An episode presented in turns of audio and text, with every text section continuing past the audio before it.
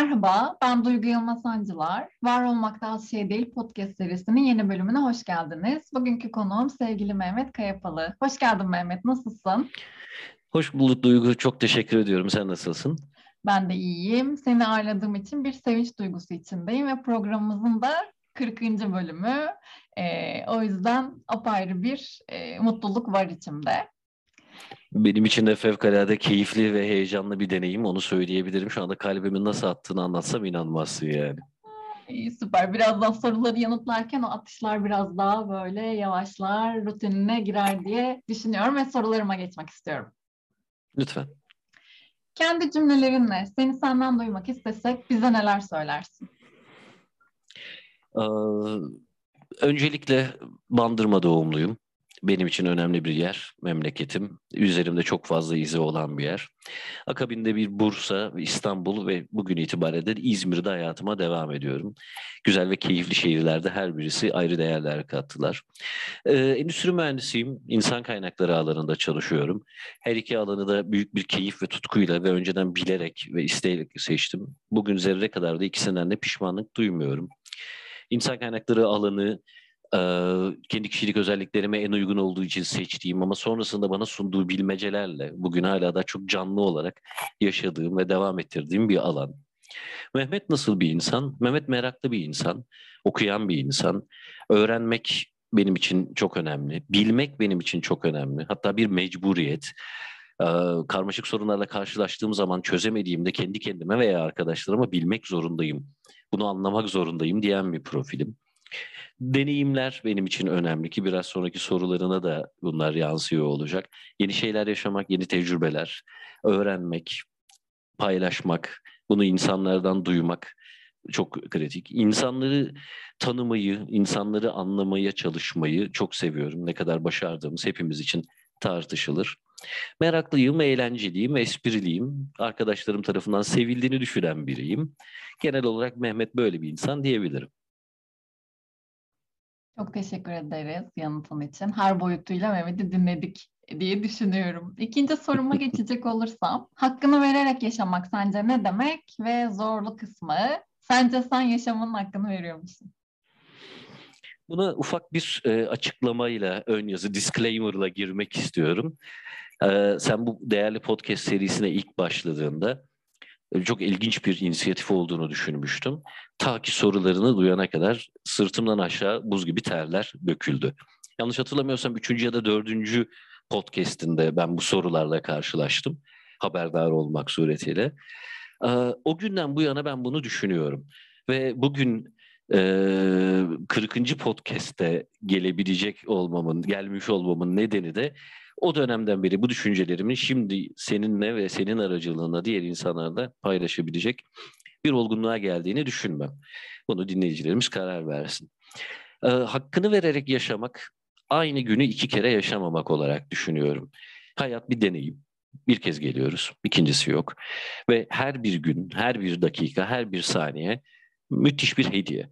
Bu hediyenin farkında olarak yaşamak, zamanımızı ve deneyimlerimizi arttırarak yaşamak ve e, bu deneyimin son anına geldiğimizde geri dönüp müşteri deneyimine baktığımızda, user experience'a baktığımızda evet çok iyiydi diyebilmek gerekli.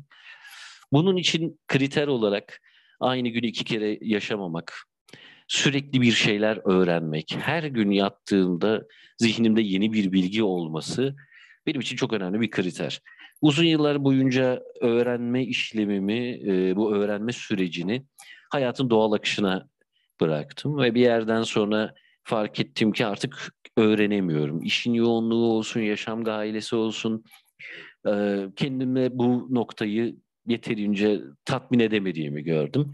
Ve o günden sonra öğrenmemi bir şekilde planlamak ve bir şekilde mecburiyet altında bırakmaya başladım.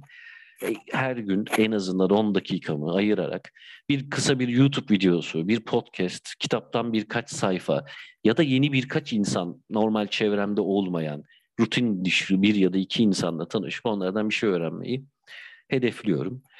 Bu e, hakkını vererek yaşamak demek. Aynı günü tekrarlamamak benim gözümde baktığımda. Bunun yanı sıra mutlu olmak ve gündelik hayatın kaygılarının önemlerini doğru sıralamak. çok kıymetli. İş hayatına ilk atıldığım zamanlardan sonra uzun yıllar boyunca inanılmaz iş odaklı bir dünya oldu ama yaşadığım çeşitli deneyimler, geriye dönüşlerime baktığım zaman bu yaşamın, yani bu materyalden bahsetmiyorum ama e, farklı bir amacı olması gerektiğini düşünmeye başladım. Ve bu farklı amaç arayışımda hala daha devam ediyor. Neredeyse her gün üzerinde düşündüğüm, neredeyse her gün üzerine bir şeyler koyduğum bir konu. E, kendimle ilgili bir ufak nokta, e, sıklıkla şunu söylüyorum. Ben bunu düşünmüştüm dediğim e, fikirlerle karşılaşıyorum ama görüyorum ki zamanında bu fikir kafamdan geçtiğinde toplayamamışım. O yüzden de bu dönemde özellikle fırsatını bulduğum her anımı geçmiş dönemde aklımdan geçen projeler, fikirler, idealar, duygu ve düşünceler ya da durumları bir araya getirip geriye dönüp bakıp bir özet çıkararak ve bu özeti de geleceğe yansıtmaya çalışarak düşünüyorum e, yazmaya çalışmaya çalışıyorum diyeyim hani o iddialı olmasın. Hakkını vererek yaşıyor muyum? Yaşamak için çaba sarf ediyorum. Ama bu biraz dediğim gibi yolculuğun sonunda geriye dönüp baktığımızda çok iyi bir yolculuktu, çok iyi bir maceraydı deyip diyemeyeceğimizle ilgili. Bugün itibariyle geriye dönüp baktığımda yaptığım doğru şeyler var. Hakkını verdiğim günler, veremediğim günler var. Bence ki herkes gibi. Ama bundan sonrasında daha iyi olması için, daha bilinçli olması için bir odak noktasıyla devam ediyorum diyebilirim. Peki, seni bugünkü sen yapan, seni bir adım ileriye çok adımda kendine götüren bu kısmı çok e, önemsiyorum. En büyük farkındalığın ve aksiyonun neydi? Böyle hani aklına ilk böyle çok büyük e, bir şey gelmiyor olabilir ama küçük küçük farkındalıkların doğurduğu şeyler de olabilir. Nasıl paylaşmak istersen soruyu senin kucağına bırakıyorum şu anda. Evet teşekkür ediyorum. Bir tane daha çok karmaşık ve zor bir soru için. Bunu e, yazmam gerekti. Zihnimde çünkü çok fazla şey uçuştu. Farkındalık olarak, yaşadığım deneyim olarak her bir yeni deneyim tabii ki bir şeyler kattı. Ama dramatik deneyimler olarak bakarsak öncelikle bir ailenin tek çocuğu olarak büyüdükten sonra lisede yatılı okula gitmem benim için müthiş bir farkındalık yarattı. Kozadan çıkarak dışarıdaki dünyayı görmek, gerçek hayatın tadına varmak tırnak içerisinde. Korunmalarımdan, kalkanlarımdan ayrılarak bir hayata devam etmek durumunda kalmak çok önemliydi. İlk iş hayatına atıldığım zaman benim için çok önemliydi. Çünkü üniversite ile e, bize hani klişe cümle ama bize üniversitede öğretilenlerle gerçek hayatın arasındaki farkı gördüm. Bu benim için çok dramatik ve sürekli olarak e, geriye dönüp dönüp baktığım bir nokta. O yüzden de kıymeti çok çok büyük. Askerlik benim için çok e, maalesef ağır bir deneyimdi. Zor bir askerlik dönemi geçirdim. Ama kişisel farkındalığımdan tutun da hayata dair verdiğim önem, belki de o her günü ayrı yaşamak, her günü farklı yaşamak noktasına verdiğim önem buradan geldi. Bana hayatın kıymetini e, çok net bir şekilde anlattı. Bütün bunları yolculukların sonunda da 2012 yılında zihinsel bir açık, açılmayla ve çalışmaya başladığım şirkette karşılaştığım çok kıymetli insanlarla bana bir kişisel gelişim yolculuğunu, kişisel gelişim yolunu işaret ettiler. İş dünyası ile gerçek hayat arasındaki ayrımın, iş dünyasının sadece gerçek hayat olmadığının, kişisel gelişimin, farkındalığın nasıl olması gerektiğine dair önümde kocaman bir bilmece verdiler. Bilmem gerekiyor diyorum ya bu benim hem hediyem hem lanetim belki de. O günden bu yana hala da bilmem gerekiyor, çözmem gerekiyor, anlamam gerekiyor noktasında kendimi hem içsel durumda hem dışarıda e, daha büyük bilmecelerin göbeğine atarken buluyorum diyebilirim. Bütün bunlar farkındalığımı e, kritik bir şekilde etkileyen noktalar. Peki paylaştığın için çok teşekkürler. Bizi dinleyenler için kitap ya da film önerecek olsam bunlar neler olurdu ve nedenleriyle beraber istiyorum tabii ki. Bu e, havuzun çok geniş olduğunu biliyorum ama bu programa özgü neler paylaşmak istersin? Filmlerden bahsedeyim o zaman başlayayım. Yaratık Alien serisi Ridley Scott'ın çektiği 1, 2, 3, 4 bilim kurguya olan düşkünlüğüm, e, efendime söyleyeyim korku filmlerine olan düşkünlüğüm hepsini harmanlayan nefis bir seriydi. ilk karşılaştığım, talihsiz bir şekilde çok küçük bir yaşta karşılaştığım bu seri e, benim için hala da değerlidir. Önce korkarak sonra da korkmamayı öğrenerek ve yorumlayarak gittiğim bir seri. Şener Şen'in eşkıyası benim içime çok dokunan bir şey. Bunu e, bir podcastlerdeki Hatice Hanım'dı yanlış hatırlamıyorsam emin değilim. Ondan da duydum ve evet duygusal olarak beni etkiledi. Green Mile, Tom Hanks'in oynadığı, yönetmenini hatırlamıyorum. Önemli filmler. Savaş tarihine olan merakım dolayısıyla bir Master and Commander isminde bir film vardı. Uzak denizlerde geçen maceralar. Çok güzel liderlik derslerini içeriyordu ve oradaki insanların duygu durumlarına dair ve çok benim için çok keyifliydi öğreticiydi. Defalarca izlediğim bir film. Ee, korku filmlerinden devam edersek Seven, insan psikolojisinin karanlık yönüne dair araştırma yapmam gerektiğini bana hissettiren kıymetli bir diğer film. PK vardı. Ee, Hindistanlı adını Amir Khan'dı galiba bir aktrisinin oynadığı ve belki yönettiği. Ee, yine dinler konusunda çok değişik bakış açıları vardı ve tabuları sorgulatmıştı. Ve en sonunda favorim yakın dönemde Greyhound isminde Tom Hanks'in oynadığı İkinci Dünya Savaşı'na dair bir başka film. Bir sürü saydım. Evet. O Greyhound biraz keyfe kaçıyor olabilir. itiraf etmeliyim. Kitaplara baktığım zaman kitaplar ayrı bir dünya. Yani aklıma gelen ilk birkaç tanesini yazdım. Haksızlık ettiğim, geride bıraktığım, hayatıma dokunan bütün yazarlardan özür dileyerek.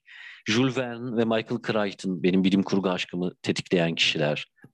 Onların yazdıkları neredeyse bütün kitapları, erişebildiğim bütün kitapları okudum.